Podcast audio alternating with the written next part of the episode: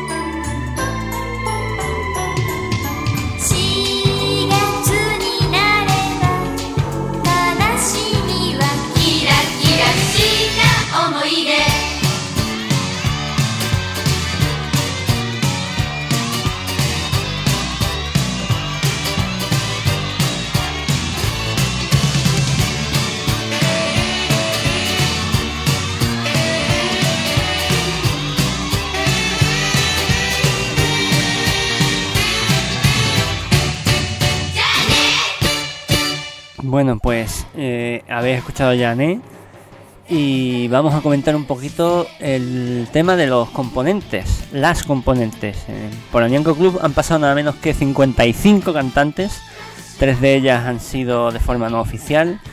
Y para todas las 55, prácticamente todas, ya veréis después un par de excepciones, ha sido plataforma para que luego puedan desarrollar sus carreras de idols eh, y no tan idols, porque han, han tenido carreras bastante prometedoras y han huido de esta estética de idol la mayoría de ellas. Por deciros algunos ejemplos, tenemos a Sayuri Kokusho, que es muy conocida por su gran éxito Valentine Kiss. Eh, tenemos también a Marina Watanabe, ha sido actriz de dramas cómicos durante prácticamente toda su vida. Y Akiko Ikuina, que ha sido también actriz, cantante, ha tenido muy buena carrera y ahora está de colaboradora de programas de televisión. Eh, vamos a hablar un poquito ya de la cronología, que aunque sean tres años, hay mucho que contar. En 1985 nace en Onyanko Club eh, en abril para un programa de televisión donde van a aparecer estas 11 chicas, en principio 11, eh, básicamente cantando, o sea, preparándose canciones y interpretándolas con público.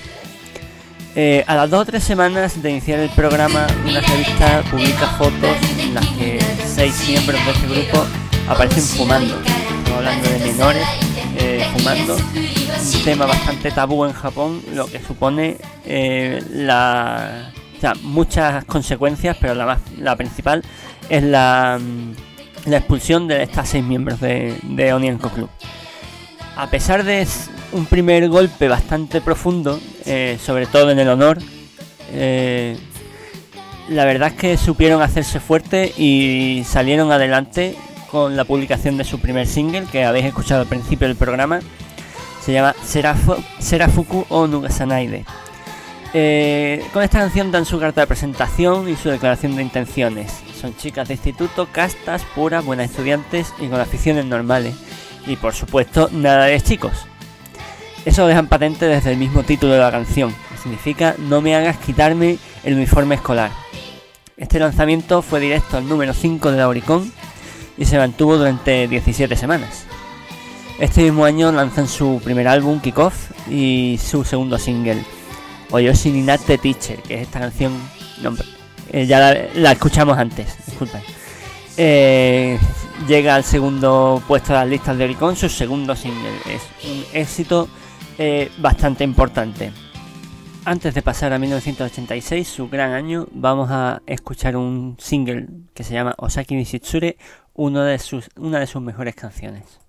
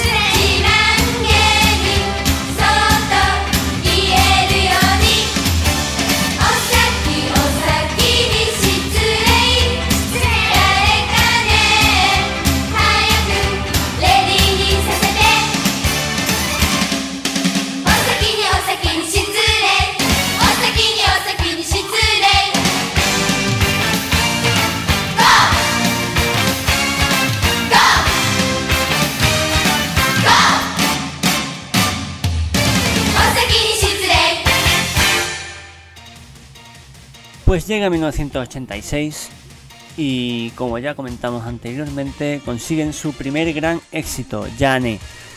Eh, salta a la primera posición de Oricon y se mantiene durante nueve semanas. Ese, con, ese, el éxito de ese single eh, aprovechan y lanzan su segundo álbum, Yume Catalog, y su cuarto single, Otto Chican, que asalta la primera posición de las listas también, donde eh, se queda durante dos meses. En julio publican su tercer disco, Panic the World, y su quinto single, Osaki Nishitsure, canción que acabamos de escuchar.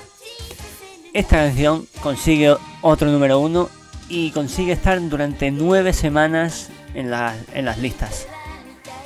Dejan pasar el año hasta noviembre, donde publican Koiwa Question, canción que estamos escuchando ahora mismo, que, que, es su sexto single. Eh, para Navidad preparan un álbum temático y su primer recopilatorio para asegurar unas ventas que cierran un año desde luego redondo y muy lucrativo. 1987 llega con nuevos números uno en forma de single.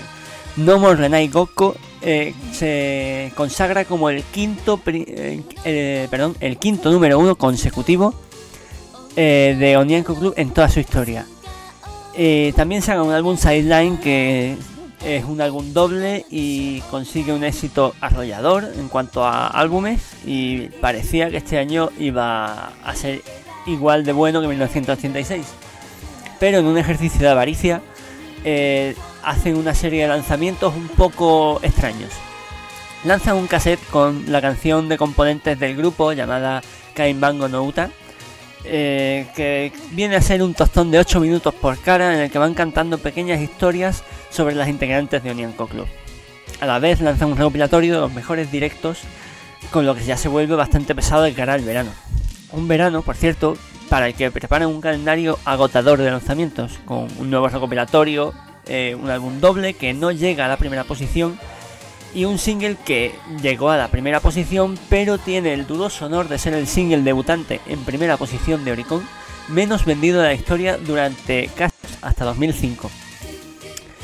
Esto es un jarrazo de agua fría eh, para la producción de Onianco Club y deciden eh, ir cerrando el grupo. Por tanto, eh, lo primero que hacen es lanzar un single que no llega a primera posición, pero es un single muy digno que ahora escucharemos. Y reúnen en un concierto a 30 miembros y exmiembros para despedir el grupo de sus fans en persona. Y aquí acaba la historia de Onyanko Club. No sin antes eh, poneros eh, su último single, Wedding Dress, una de las también mejores canciones que tienen estas niñas.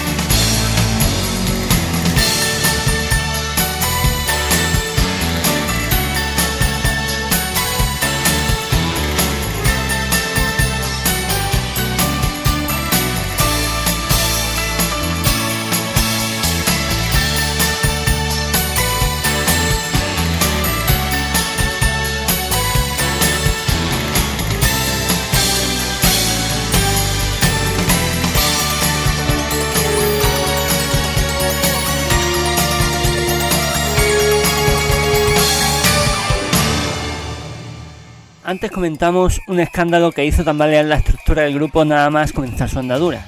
Este escándalo vino de la mano de la revista Shukan Monsoon, que publicó fotos de gran parte de unas supuestas ídolos adolescentes llamadas a ser referencia para toda una generación, cometiendo un acto ilegal y además eh, muy penalizado por la sociedad japonesa. Esto provocó no solo la inmediata expulsión de seis miembros de la Onyanko Club, sino la modificación de la franja horaria de emisión del programa de televisión que tenían esta gente, pasándola del prime time del lunes a las 5 de la tarde del viernes, siendo una hora bastante poco usual para un programa de máxima audiencia. Y pasando además la emisión de nacional a local, se quedó solamente en Tokio. Las consecuencias para las chicas llegaron mucho más allá, siendo catalogadas como el grupo de gatas fantasma o la pandilla fumadora, pero con un deje bastante despectivo. Esta gente no pudieron iniciar carreras en solitario, o les costó más de, lo normal, y no tardaron en verse eh, en Playboy, desnudas o en programas de variedades. Otra anécdota que hay que destacar es la canción de componentes que comentamos anteriormente. Eh, en tiempos en los que eran cerca de 20 componentes activos, podías escuchar cómo se presentaban a cada una de ellas con un soniquete que te taladraba el cerebro y se te alojaba ahí como un cáncer. Y con tantas como eran, se repetía hasta la saciedad, hasta el punto de no saber qué estabas escuchando. Esta fórmula eh, ha sido repetida por Morning Musume con más o menos éxito, pero potenciándolo con un videoclip bastante divertido, la verdad. Y hablando de otros grupos masivos de chicas, eh, AKB48 también han rendido homenaje a las maestras Onyanko Club. Y no se comieron el coco, la verdad es que versionaron su primer single, Serafuku Nugasanaide, y les quedó eh, bastante, una calidad bastante discutible. Ya a ver si lo subo a Facebook o a algún lado y, y podéis escucharlo. Y bueno, eh, por hoy hemos terminado con Onyanko Club. Espero que os haya gustado el programita. Y eh, la semana que viene, porque ya hemos convertido el programa en semanal, la verdad es que lo paso tan bien grabando que quiero que haya una de estas todas las semanas. Eh, haremos el programa correspondiente a 1987. Y pasamos un poquito de tanto pop a un grupo rockero eh, legendario. No se me ocurren eh, mejores eh, adjetivos para describir a Luna Sí. Vamos a hablar del grupo Luna Sí, el rival moral de Ex Japan. Y es, justo que hablemos de, ellos este año porque fue el año en el que, en el que nació el grupo. Por tanto, hasta dentro de, una semana, ya sabes, comentad en la web www.podgaku.com, en Twitter somos arroba podgaku y en Facebook también tenemos una paginita que está enlazada en la, en la página web. Hasta la semana que viene, un saludo.